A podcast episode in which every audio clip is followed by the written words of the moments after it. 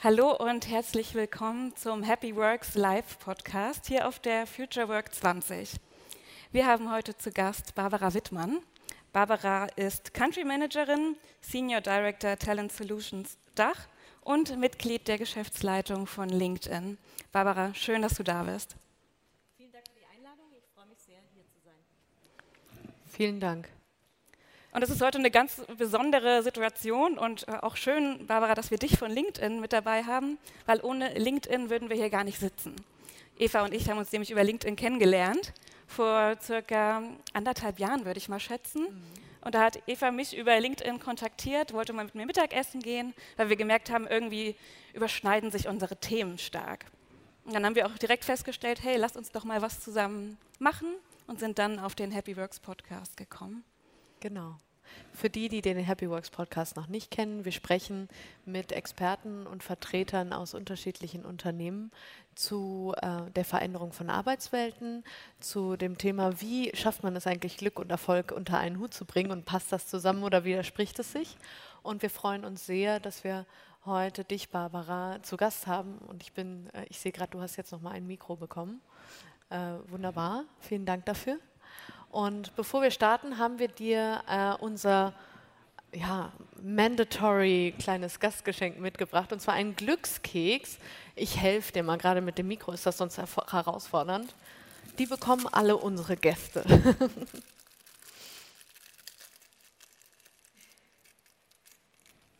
Jetzt bin ich gespannt.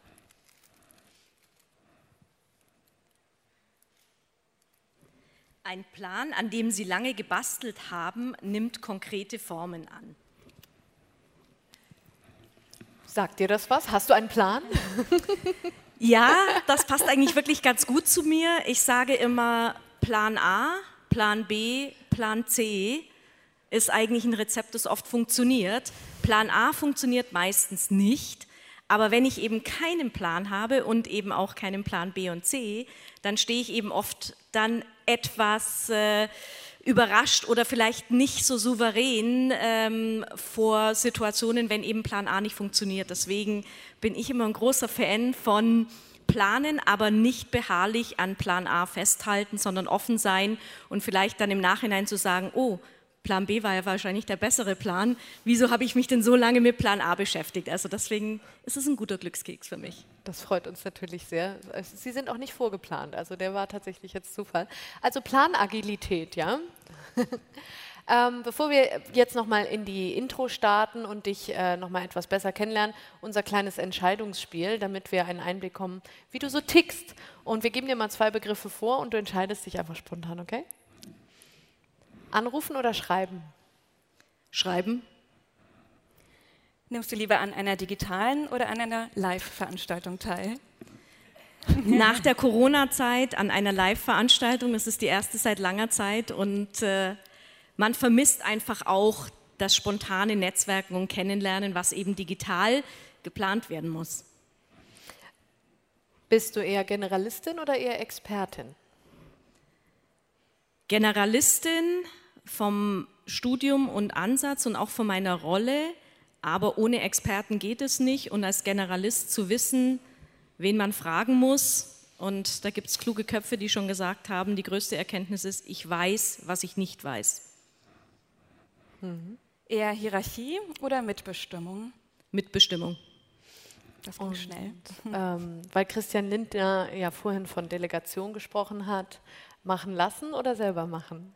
Kombination von beiden, mhm. weil die Hände dreckig machen, mit gutem Beispiel vorangehen, einfach auch selbst anpacken, ist, glaube ich, auch unglaublich wichtig, um auch zu verstehen, was passiert äh, in der Firma, weil man ist sehr schnell weit weg. Und äh, deswegen finde ich immer eine Kombination gut. Man wird sicher nicht immer jedes Detail dann selbst machen können, aber dann doch noch auch verstehen, ist unglaublich wichtig. Danke dir. Wenn wir dich jetzt heute das erste Mal ähm, hier irgendwo draußen auf diesem wunderbaren Gelände treffen würden und heute nicht diesen Podcast hätten und wir sagen würden, Mensch, Barbara, was, was, wer bist du eigentlich und was machst du? Was würdest du uns erzählen? Ich würde sagen, ich arbeite bei LinkedIn und inzwischen ist es so, dass die meisten, gerade hier würde natürlich jeder LinkedIn kennen, und dann eben auch ähm, erklären und sagen, was ist es eigentlich, was LinkedIn ausmacht. Das ist wirklich das Netzwerken, ähm, etwas draus zu machen und vielleicht auch Deutschland als äh, digitalen Spätstarter einfach so eine Leichtigkeit bringen, wie viel Spaß es einfach auch macht, äh, auf einem Netzwerk aktiv zu sein und einfach die Möglichkeiten zu nutzen für sich selbst, für ein Unternehmen, äh, für eine Partei, für eine Institution und einfach machen. Vielen Dank. Barbara, wenn du einen Top-Moment deiner beruflichen Karriere bestimmen müsstest, welcher wäre das und warum? Das war ein Moment, den ich ein bisschen geplant habe, sehr abstrakt, und zwar, ich bin Mutter, habe einen 16 Jahre alten Sohn und habe mir natürlich schon Gedanken gemacht, okay, wenn du dann ein Kind bekommst, hast du dann noch eine Chance, wirklich so weitermachen zu können wie vorher und habe mir da auch viele Gedanken gemacht, aber dass es dann eben einfacher war als gedacht und ähm, einfach auch möglich war, als Mutter nicht ähm, dann eben die Möglichkeiten mehr zu haben und einfach auch weiterhin die Möglichkeiten angeboten zu bekommen, um dann weiter nach oben zu kommen. Das war für mich im Nachhinein eigentlich schon meine Sorge, auch im Studium, Anfang äh, der Berufszeit und dass es dann eigentlich doch geklappt hat, ohne viel Plan. Hm. Ja. Ich glaube, das ist eine Sorge, die auch viele, auch junge Frauen haben. Was hat es denn am Ende so einfach gemacht?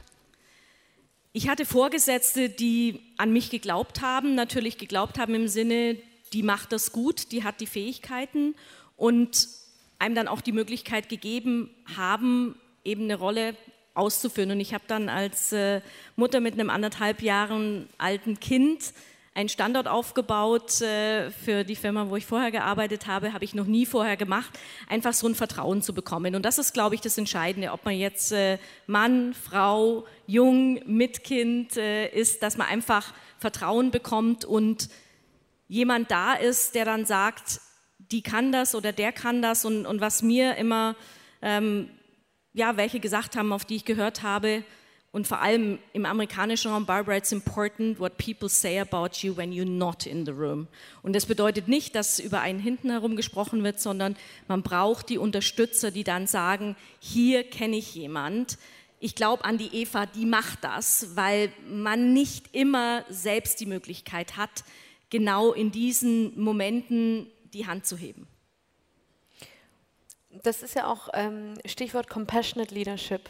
Ne? Das ist ein Stichwort, das habe ich immer mal wieder gelesen, als ich recherchiert habe zu deiner Person. Ist dieses Thema Vertrauen, ist das auch ein Element davon? Und vielleicht kannst du uns zu dem Thema Leadership auch noch ein bisschen mehr erzählen, wie du das gestaltest. Genau, Compassion bedeutet einfach auch mitfühlen, einfach auch wirklich dabei sein, mehr als nur die Ratio, dass man dann vielleicht auch sagt, jetzt müsstest du was anderes machen. Und das ist auch ein bisschen was Spezielles von LinkedIn. Wir sprechen immer vom Next Play. Und wenn man sich bei LinkedIn bewirbt, wird dann oft schon gesagt, Barbara, was willst du denn machen nach LinkedIn? Ich, ich habe noch nicht mal bei LinkedIn einen Job. Warum wollt ihr denn schon wissen, was ich mache, wenn ich weggehe? Aber genau das, es ist ja manchmal schon in Deutschland auch so, wenn man dann die Firma verlässt, gerade mit der langen Betriebszugehörigkeit, Loyalität, dass das eigentlich dann immer so ein bisschen sich anfühlt wie Verrat und illoyal und Integrität. Und, und das ist, glaube ich, auch dann so eine Compassion, dass man sagt, ich sehe die Person, dass die Person glücklich ist, weiterkommt, dass der richtige Schritt ist, weil man kann manchmal an einer Situation sein, wo es dann nicht mehr die richtige Position innerhalb der Firma gibt, oft in einem Land, äh, man müsste ins Ausland gehen, kann das vielleicht nicht einrichten, müsste umziehen. Und, und das ist, glaube ich, dann auch so, dass man dann auch mal für den Mitarbeiter entscheidet und nicht egoistisch, ich will die Person bei mir in der Abteilung halten, weil die Person macht einen super Job, das sage ich jetzt nicht meinem Kollegen, dann nimmt er meine besten Leute mir weg. Und das ist so ein bisschen dieses Element von Compassion, auch dann sich zurückzunehmen und auch zu schauen, was braucht die Person jetzt, was ist der nächste richtige Schritt, wie kann sich eine Person weiterentwickeln. Inwiefern würdest du sagen, hat sich dein eigener Führungsstil in den letzten Jahren verändert? Also hat er sich verändert oder wie würdest du die Entwicklung beschreiben? Hat sich definitiv verändert, weil LinkedIn sehr stark bestimmte Elemente in der Kultur lebt. Ist jetzt natürlich auch ein bisschen schwieriger, weil alles natürlich virtuell ist, aber zum Beispiel ähm, Relationship Matters ist natürlich für uns wichtig, dass man sagt, Beziehungen, wir sind ein Netzwerk, wenn wir selbst in einer Firma es nicht schaffen, auch die Beziehungen aufzubauen. Wir sind inzwischen 15.000 Mitarbeiter weltweit, Teil von Microsoft. Dann ist es natürlich schwierig, aber eben auch dann Take Intelligent Risks ähm, ist etwas oder Collaboration, wenn man sehr schnell wächst. Und diese Dinge werden sehr stark gelebt und zum Beispiel auch Führungskräfte werden alle drei Monate jetzt, vorher war es alle sechs Monate bewertet, es gibt Feedback und es wird ganz genau geguckt, welche Führungskraft bekommt welches Feedback. Ein Kriterium ist hier zum Beispiel Manager Support und es wird gelebt. Es wird nicht nur darüber gesprochen, sondern es wird gelebt. Und äh, da ist äh, LinkedIn schon sehr anders. Unsere Vision ist ja auch, ähm, to create economic opportunity for every member of the global workforce. Das ist natürlich auch als professionelles Netzwerk ähm, ein beruflicher Kompass.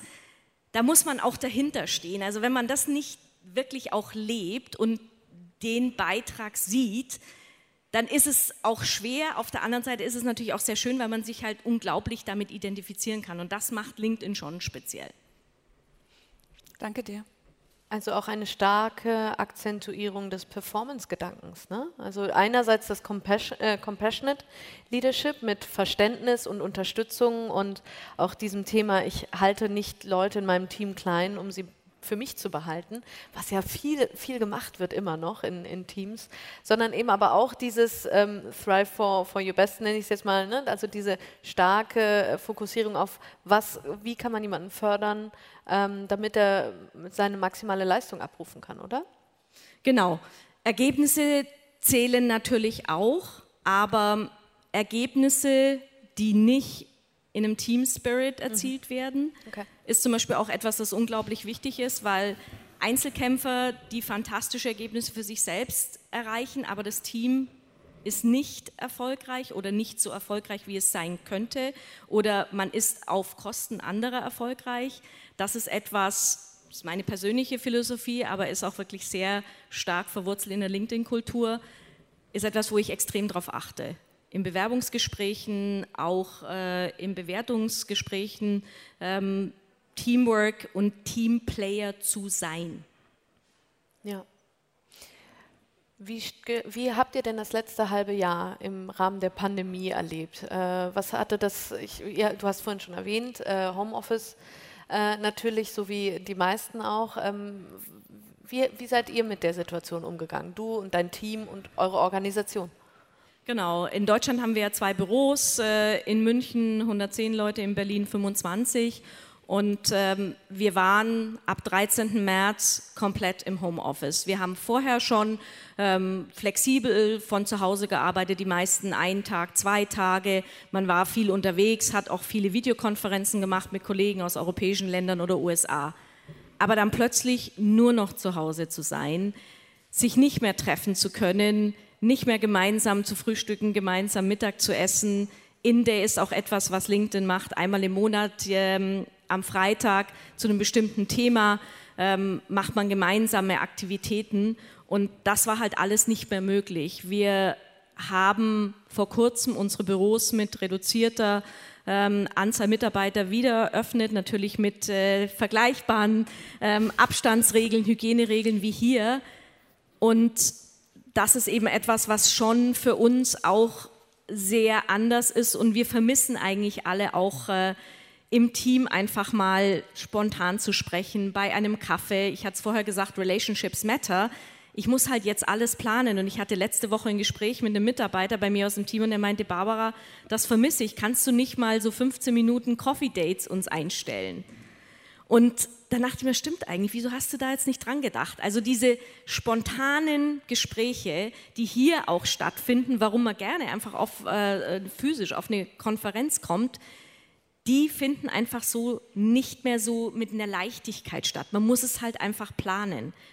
Und ähm, das ist etwas, wo ich auch sehr gespannt bin, wie sich dann unsere Unternehmenskultur bei LinkedIn verändert und äh, die Vorrednerin, Frau Müller, hat es wunderbar gesagt, äh, das Büro ist ähm, der Ort äh, zum Kollaborieren und ähm, das Homeoffice zum Konzentrieren. Und da bin ich sehr gespannt, wie wir uns alle auch ähm, ganz klar ausrichten, welche Aktivitäten werden wir wo auch suchen und äh, wo ist der passende Ort. Und, und ich glaube, da wird viel auch über Trial and Error sich ergeben und man muss es, glaube ich, ausprobieren. Anknüpfend an die virtuellen Kaffeetermine, die man sich ganz bestimmt ausmachen muss. Was habt ihr noch gemacht, um in den Teams Nähe herzustellen? Also wir haben auch ganz bewusst äh, Team-Meetings gemacht, wo es nicht um Business-Themen ging. Also auch Happy Hours gemacht, ähm, ist jetzt sicher auch keine Innovation von LinkedIn, aber einfach auch ähm, bewusst darauf geachtet, äh, dass man eben auch Themen, die man sonst informell besprechen würde oder dass man eben auch ein Video-Meeting mit bisschen Smalltalk beginnt und nicht gleich zack, Video beginnt und dann geht man sofort inhaltlich rein. Dann natürlich eine Kommunikationskultur. Wie schaffe ich es, dass jeder auch zu Wort kommt in einem Team-Meeting? Man kennt ja oft die Situationen im Raum. Die lauten Extrovertierten, die haben immer mehr Redezeit als die ruhigen wie kommen denn die dann zu Wort in einer Videokonferenz? Muss ich als Führungskraft vielleicht nicht besonders viel Wert darauf legen, dass jeder etwas sagt, dass man sicherstellt, dass jeder das Gefühl hat, ich konnte meinen Punkt auch äh, adressieren. Und wir haben zum Beispiel ein Kriterium, das uns sehr wichtig ist, Speak Up. Das wird auch immer in den äh, Befragungen der Führungskräfte, in den Feedback-Sessions äh, abgefragt. Bist du in der Lage, wirklich das zur Sprache zu bringen, was dich beschäftigt. Und das ist, glaube ich, enorm wichtig, dass man auch viel mehr nachfragt, viel mehr zuhört, weil plötzlich auch andere Bedürfnisse der Mitarbeiter da sind. Diejenigen mit Kindern, die keine Kinderbetreuung haben, die Schulen sind zu, ähm, haben andere Themen als diejenigen, die sagen, mir fällt die Decke auf den Kopf, ich hocke alleine in meiner Bude, ich kann abends nicht weggehen. Ähm, da muss man einfach viel mehr zuhören. Ich finde das sehr schön, dass du das Thema gerade nochmal angesprochen hast. Also gerade Introvertierte, die in echten Meetings vielleicht sowieso auch nicht viel sagen, haben in virtuellen Meetings noch mehr die Möglichkeit, sich zu verstecken oder sich auch nicht zu trauen. Zu speak up, wie du es gerade auch gesagt hast. Was glaubst du denn, um jetzt mal ein bisschen allgemeiner zu werden, welche Auswirkungen hat Corona auf den Arbeitsmarkt? Wenn man sich natürlich die Makroparameter anguckt, ich habe mir gerade heute nochmal die ähm, Millionen, die in Kurzarbeit sind, auch wenn es dann im Durchschnitt 45 Prozent der Arbeitszeit ist, sind fünf, über fünf Millionen. Das ist eine ganze Menge, wenn man äh, bei, von 42 Millionen Erwerbstätigen ausgeht. Und was passiert mit diesen Rollen? Wird es die noch geben in zwei Jahren? Wie verändern sich äh, Profile, Unternehmen, Prozesse, welche Industrien sehen jetzt eine Veränderung, die ohnehin schon absehbar war, Automobilbranche, aber auch die Digitalisierung in bestimmten Prozessen, ähm, Finanzbranche, die sich jetzt eben beschleunigt. Das ist eben etwas, ähm, was wir sehen, dass sich Trends, die schon abzuzeichnen waren in bestimmten Branchen, beschleunigen. Die Digitalisierung zeigt jetzt natürlich auch schonungslos, welche Branchen hinken hinterher, wir haben es heute auch schon in diversen Vorträgen gehört, äh, Schulen in der Digitalisierungsoffensive und dann natürlich auch, welche Personen haben eben die digitalen Fähigkeiten, um eben dann in, der, in dem verändernden Arbeitsmarkt sich zu positionieren und welche Personen haben dies eben nicht. Was wir auch noch gesehen haben, seit Beginn der Krise haben wir dreimal so viele Rollen, wo mobiles Arbeiten, Remote Homeoffice explizit ausgeschrieben wird.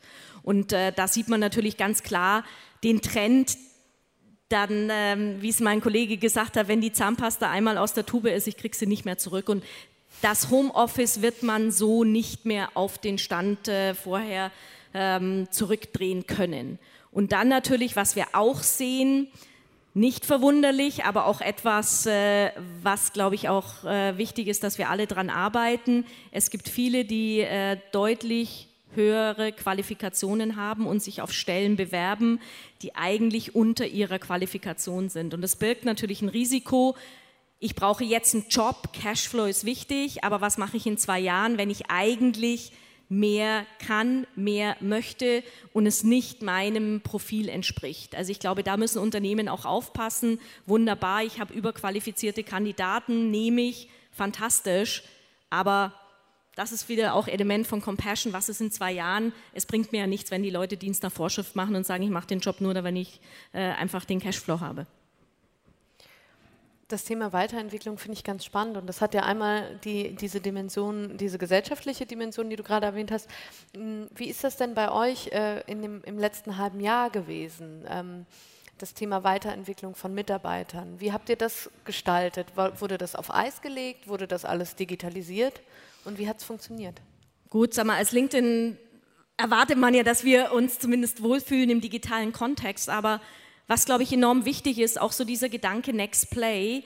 Ja, wir haben jetzt die Krise, keiner weiß, wann es einen Impfstoff gibt, aber heute sieht die Welt schon wieder etwas lockerer aus als im März, April. Man sollte eigentlich den zwei bis drei Jahreshorizont nicht aus den Augen verlieren. Bestimmte Dinge verändern sich auch durch Corona trotzdem nicht. Dass die Schulen hinterherhinken in der Digitalisierung, dass bestimmte Branchen eine Transformation haben, der Klimawandel, Mobilität, diese Themen sind nach wie vor da. Und dass man halt trotzdem diese längere Perspektive sieht, dass man auch für sich selbst aussprechen kann, wo möchte ich sein. Bei LinkedIn gibt es bei LinkedIn die Rolle oder wo wäre eventuell mein Next Play außerhalb von LinkedIn und dass es okay ist, auch mit dem Vorgesetzten so ein Gespräch zu führen, ohne dass es dann so ein bisschen Emotionen gibt, naja, will die Person jetzt kündigen, sucht die schon heimlich einen anderen Job oder wo wir es immer hören, oh, du hast dein LinkedIn-Profil aktualisiert, suchst du einen Job? Ist so ein wirkliches Thema in Deutschland, in anderen ja. Ländern ist das äh, längst nicht mehr der Fall, weil man einfach sagt, ich habe ein LinkedIn-Profil, um mich eben zu informieren, um eben auch zu gucken, ähm, was passiert, äh, wer ist da auf der Future Work äh, und nicht eben so, oh, LinkedIn-Profil aktualisiert. Was sagt mhm. mir das? Genau. Der Chef guckt immer, wer, wer aktualisiert gerade das LinkedIn-Profil. Ne? Aber kleiner Tipp, das kann man ausstellen, dann wird es nicht im Newsfeed angezeigt und sollte man auch, weil eigentlich ist es ja jetzt nicht so wichtig, wenn man eine Formulierung verbessert oder vielleicht ein neues Bild einstellt. Guter Tipp. Vielen ja, Dank. danke für den Tipp. Und wenn du jetzt nochmal zurückschaust auf die Sachen, die sich bei euch jetzt verändert haben in den letzten Monaten, was glaubst du, welche weiteren Änderungen werden bestehen bleiben, wahrscheinlich in der Zukunft? Was wollt ihr fortführen? Also wir wollen natürlich auf alle Fälle fortführen, dass wir auch dazu beitragen, im Sinne von unserer Mission wirklich einen Beitrag zu leisten als Netzwerk. Wir haben ähm, durch die Möglichkeit äh, von LinkedIn Learning, aber eben auch die Qualifizierungsoffensive gemeinsam mit Microsoft, dass wir wirklich einen Unterschied machen können. Weltweit rechnen wir ungefähr mit 25 Millionen Arbeitslosen, oder eventuell Personen, die von Arbeitslosigkeit betroffen sind. Deswegen haben wir zusammen mit Microsoft und GitHub analysiert, welche Berufsbilder und auch Fähigkeiten werden in der Zukunft gebraucht. Und da haben wir zehn Berufsfelder mit Qualifizierungskursen freigeschaltet. Und da sehen wir einfach auch den Beitrag, den LinkedIn leistet. Ich habe ein LinkedIn-Profil, weil ich mich informiere, wo könnte ich vielleicht den nächsten Schritt gehen, wo fehlen mir vielleicht Fähigkeiten, die gefragt sind bei Unternehmen, die mich interessieren. Unternehmen positionieren sich gleichzeitig auf LinkedIn, um natürlich genau diese Fähigkeiten der Zukunft zu bekommen. Und ähm, mit den Kursen, die wirklich auch kostenlos verfügbar sind, kann jeder eben auch diese Fähigkeiten erwerben. Und das ist, glaube ich, auch enorm wichtig, nicht zu warten, dass die Schule oder auch äh, eine Universität oder mein Arbeitgeber mir die Kurse gibt, sondern ich selbst muss ja für mich entscheiden, wo will ich hin, was ist das, was mir Spaß macht, wo habe ich eine Leidenschaft, was mache ich gerne. Und da sehen wir halt auch wirklich uns äh, in einer Situation, wo wir einen Beitrag leisten können. Mal abgesehen von LinkedIn Learning würde mich noch etwas interessieren. Ähm, ich weiß nicht, ob ihr das auch kennt, aber ähm, ich höre immer mal wieder die Diskussion, was gehört eigentlich in einen Beitrag bei LinkedIn und was nicht. Und da gibt es dann immer welche, die schimpfen, so das ist ja kein Facebook, also persönliche Sachen bitte nicht. Und manche äh, ähm, sind bei Unternehmern äußerst sensibel, wenn sie Werbung für irgendein Produkt machen. Was würdest du sagen? Ich meine, wenn, wer, wenn nicht du, kannst uns da einen Einblick geben. Was sollen wir auf LinkedIn posten? Das ist vielleicht die Antwort, äh, die nicht jeder hören möchte. Es gibt nicht das eine Richtige. Weil wenn ich äh, am Ende meines Studiums bin, dann ist es glaube ich, sehr wichtig, auch Interessen äh, ganz klar in meinem Profil zum Ausdruck zu bringen. Was habe ich gemacht äh, im Studium, welche Schwerpunkte, welche äh, Unternehmen interessieren mich, welche Themen interessieren mich, welche Branchen interessieren mich. Bin ich jetzt ähm, ein Startup und suche eigentlich auch Kunden oder habe ein tolles Produkt, dann schreibe ich über ein Thema, nicht über mein Produkt, sondern wenn ich äh, einen innovativen Ansatz habe und äh, was ich immer faszinierend finde, die Hidden Champions und da haben wir auch digitale Player. Zum Beispiel gibt es eine Firma, EOS in München, sind Weltmarktführer im digitalen 3D-Druck. Kennt kaum jemand. So etwas finde ich unglaublich spannend. Im ganzen Gesundheitswesen ähm, gibt es eben auch unglaublich viele Innovationen jetzt, äh, viel mehr Sensibilisierung.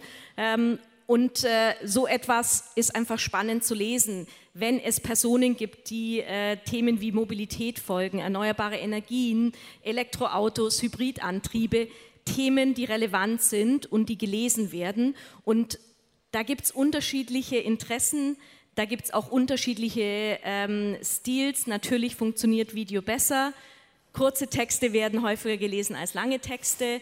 Ein Thema, das viel kommentiert wird, trendet natürlich dann bei uns im Newsfeed, aber am Ende authentisch und spannende Themen, die einfach auch gesellschaftlich relevant sind. Und wir sind eine professionelle Plattform. Der Kontext ist der Arbeitsmarkt, die Berufswelt, ähm, Online-Marketing, Positionierung, ähm, was sind die Skills der Zukunft. Ähm, das sind einfach unglaublich breite Themenfelder. Und man merkt es auch selbst, wenn man es macht und ausprobiert. Wo habe ich die Kommentare? Wer liest meine Posts? Meine, äh, wer guckt sich meine Videos an? Also bitte keine Bilder vom Frühstück posten oder so. Wenn es relevant ist und ich ein Food-Startup bin, das dann wirklich eine äh, coole, innovative Idee hat, wie man einfach ein virtuelles äh, Frühstücksmeeting machen kann, das sonst äh, vielleicht eine Veranstaltung war, da würde ich jetzt sagen, ist es durchaus interessant. Ich würde jetzt mal ganz geschmeidig überleiten ja. in unseren nächsten Schwerpunkt. Unser Podcast beschäftigt sich ja auch viel mit der Frage, was ist Glück und was ist Erfolg und was hat das auch mit der Veränderung der Arbeitswelt zu tun. Und deswegen, Barbara, die Frage an dich. Würdest du dich selbst als erfolgreiche Frau bezeichnen? Ich würde sagen, zufrieden und das, was ich eigentlich immer wollte, dass ich etwas beeinflussen kann und einen positiven Beitrag leisten kann, das habe ich in meinen unterschiedlichen Rollen erreicht und es hat mir Spaß gemacht. Und ich hatte einmal eine Frage bekommen im Vorstellungsgespräch, war übrigens für die Rolle bei LinkedIn. Barbara, was sollen die Leute über dich sagen, wenn sie an deinem Grab stehen? Und ich dachte mir, ach du meine oh Gott, Güte. Oh Aber es ist so eine ganz interessante Frage und dann dachte mir, okay, dem muss jetzt was einfallen, auf die hatte ich mich nicht vorbereitet. Also ich plane gerne, aber das war jetzt nicht auf meinem Zettel gestanden, der möglichen Fragen. Und dann dachte ich mir, ja, dass vielleicht ein paar sagen, ey, im Team von der Barbara, es hat echt Spaß gemacht, ich habe was gelernt und wir haben auch was erreicht. Für die würde ich sofort wieder arbeiten, beziehungsweise die würde ich jedem empfehlen. Das ist eigentlich das, was für mich dann der Erfolg ist, wenn man einfach was erreicht hat und zufrieden, würde ich sagen, ja. Und die Rolle, die ich habe, das war wirklich auch mein Job, den ich immer haben wollte, der lange auf meiner Liste stand und ähm, den dann bekommen zu haben und äh, im fast fünften Jahr, äh, nächstes Jahr im äh, Mai werden es fünf Jahre, wirklich den auch immer noch so zu machen wie am Tag eins, ähm, ist dann, glaube ich, schon auch ein Zeichen von Zufriedenheit und auch, ja, da bin ich glücklich, dass es mir immer noch so viel Spaß macht. Sehr schön. Was glaubst du denn, welche Fähigkeit hat dich dahin gebracht in diesen Status des Zufriedenseins? Mir darüber im Klaren zu sein, was mich zufrieden macht. Was ist es, was ich gerne mache? Es ist äh, eine Vertriebsrolle, es ist aber auch gleichzeitig äh, spannende Leute kennenzulernen, ein Thema zu haben, wo ich glaube, ich kann einen Beitrag leisten mit meinem Team, wir neigen halt immer dazu, das Wort bewerben ist ja schon eigentlich kein tolles Wort im Deutschen. Mhm. Ich muss für mich Werbung machen. Sieht denn niemand, dass ich eigentlich diese Fähigkeiten habe? Und äh, im Englischen sagt man ein Interview, da ist es einfach ein interaktives Gespräch und wirklich dieses, wie viele Leute gibt es im Freundeskreis, äh, vielleicht auch wenn man mal bei einem Abi-Treffen dann ist, äh, die dann sagen, ey, ich hätte gerne eigentlich das und das gemacht oder hm, ich habe mich eigentlich nie getraut. Also einfach mal was auszuprobieren und es ist schon, finde ich, ein cooles Gefühl, wenn man eine In-Mail bekommt und wenn eine Firma einen anschreibt, hey, dein Profil ist eigentlich sehr spannend, sollen wir nicht sprechen. Und wenn das einfach häufiger ist, wenn man einfach auch sich mal traut, was anderes zu machen oder warum eigentlich nicht? Ich kann ja mal mit einer Firma sprechen, dann weiß ich ja auch, ist es für mich das Richtige, bin ich für die Firma passend? Und das ist, glaube ich, auch enorm wichtig, da mehr zu machen, sich mehr zu trauen. Und äh, das hat mich immer einfach auch sehr gereizt an der Rolle. Super. Wenn wir von dieser Rückschau nochmal in die Zukunft gucken, was ist denn der nächste Skill, den du dir gerne aneignen möchtest? Wir haben heute viel über Weiterbildung gesprochen. Also für mich ist wirklich zu definieren, digitale Führung, also in dieser hybriden neuen Welt, was sind da wirklich die Stärken? Und ähm, wie verändert sich auch äh, wirklich Teamwork? Weil was, glaube ich, sehr schwierig ist, wenn man jetzt in dieser Zeit neu bei einer Firma anfängt, mhm. wie lerne ich die Kollegen kennen, wie lerne ich eine Firmenkultur auch ähm, kennen, wie spüre ich auch Dinge, wie kann man einfach auch mal ein bisschen ein persönliches Gespräch führen, wenn man sich nicht so gut kennt. Also dieses Virtual Onboarding ist, glaube ich, schwer. Und ähm, das sehen wir schon auch, die Bereitschaft, jetzt einfach aus einem sicheren Arbeitsverhältnis rauszugehen, ähm, zu gründen, was Neues zu machen. Also das äh, ist etwas, also wo ich schon auch denke, wo man sehr genau darauf achten muss. Dann natürlich das Thema Kommunikation. Und ich glaube auch zuhören, besser zuhören. Ich glaube, die Bedürfnisse und das Thema Diversity ist noch viel, viel wichtiger, weil eben auch der private Kontext eine Rolle spielt, wenn man eben hybrides Arbeiten hat, mobiles Arbeiten hat. Äh, wie gestaltet man das richtig für ein Team? Danke dir. Ja, dann machen wir, machen wir gleich weiter mit den Fragen zu deiner Person. Ich finde das sehr spannend. Ähm, es ist immer wieder beeindruckend, wenn man, wenn man äh, so im Sinne von Role Models schaut. Ne? Es gibt ja ähm, es gibt äh, bekannte deutsche Gesichter, die ähm, sagen, ja, ich, ich habe eine Familie, ich habe Kinder, ich, hab eine, ich bin eine erfolgreiche Managerin. Da gibt es wenig Role Models auf dem Markt. Gibt es jemanden, der dich inspiriert hat in den letzten Jahren? Jemand, wo du sagst, so Mensch, die Person hat mich äh, auch mit dahin gebracht, wo ich bin? Muss ich jetzt äh, kurz überlegen. Also ich glaube, Führungskräfte in der Wirtschaft, äh, in der Politik, Frauen natürlich auch, die Dinge verändert haben. Viel auch Vorständinnen mhm. in den ähm, DAX-Unternehmen, wo dann oft sehr schnell auch kommentiert wurde, ähm, die sind jetzt weggegangen. Dann aber gleichzeitig auch äh, Start-up-Gründerinnen. Ich ähm, bewundere auch äh, äh, eine Person, die ich, ähm, da bin ich im Beirat in der Firma, ähm, Innosabi heißt die Firma, die machen Innovationssoftware, äh, unglaublich toll zu gründen. Also all die Gründer bewundere ich, äh, ja. weil als ich studiert habe, war das nicht so leicht möglich. Ähm, Finde ich also ganz toll. Ähm, eine eigene Firma zu gründen und, und auch dabei zu bleiben. Und, und da gibt es ja auch viele tolle Frauen. Ähm, aber eben auch ähm, ja, Universitätsprofessorinnen, die äh, einfach in der Wissenschaft äh, wirklich vorne dabei sind. Ähm, also ich glaube, es gibt ähm, viele, die sich einfach auch trauen und ähm, auch vielleicht mal unbequeme Aussagen äh, treffen und äh, nicht immer dreimal überlegen, was sind die Konsequenzen. Das sind eigentlich auch Leute, die ich bewundere. Danke dir. Hast du für dich selbst eigentlich mal eine Glücks- oder Erfolgsformel formuliert? Gibt es da verschiedene Bestandteile, die erfüllt sein müssen, damit am Ende Glück und Erfolg rauskommt? So speziell habe ich das nicht gemacht, aber immer eigentlich eine Mischung zu haben aus Beruf, Freunde, Privatleben, Familie, auch äh, Sport, einfach auch gesund zu bleiben, weil man neigt ja immer dazu, dann auch äh, gerade vor der Corona-Zeit viel unterwegs zu sein und manchmal, wie man so schön im Englischen sagt, die Me-Time zurückzustellen. Das ist also auch etwas, was ich mir mehr vorgenommen habe, da einfach auch kein schlechtes Gewissen zu haben, mal am Nachmittag Sport zu machen oder eben auch einen Friseurtermin. Das habe ich Jahrzehnte einfach nicht gemacht. Das geht doch nicht. Das kann man nicht machen. Warum denn nicht? Wir arbeiten mobil flexibel, aber da einfach auch den Mut zu haben, an sich selbst zu denken und einfach zu akzeptieren, dass äh, Energie, die man hat, endlich ist. Und äh, es ist ja keinem damit geholfen, wenn man dann erschöpft ist oder nicht mehr kreativ ist und gestresst ist und dann eben nicht mehr zuhören kann. Danke dir. In Anbetracht der Zeit gehen wir langsam in Richtung des Ende des Gesprächs und wir haben immer so ein paar Fragen, die wir allen unseren Gästen ähm, stellen. Jasmin, magst du starten oder soll ich? Ja, ich kann gerne starten. Gern. Barbara, was war denn das beste nicht finanzielle Investment, was du getätigt hast in den letzten zwölf Monaten? Me-Time, wirklich ganz egoistisch und äh, da habe ich einfach viel mehr Zeit für Sport gehabt und das möchte ich beibehalten, weil ich habe früher viel Tennis gespielt und schaffe es jetzt viermal die Woche Tennis zu spielen. Dank cool. Homeoffice. Sehr cool.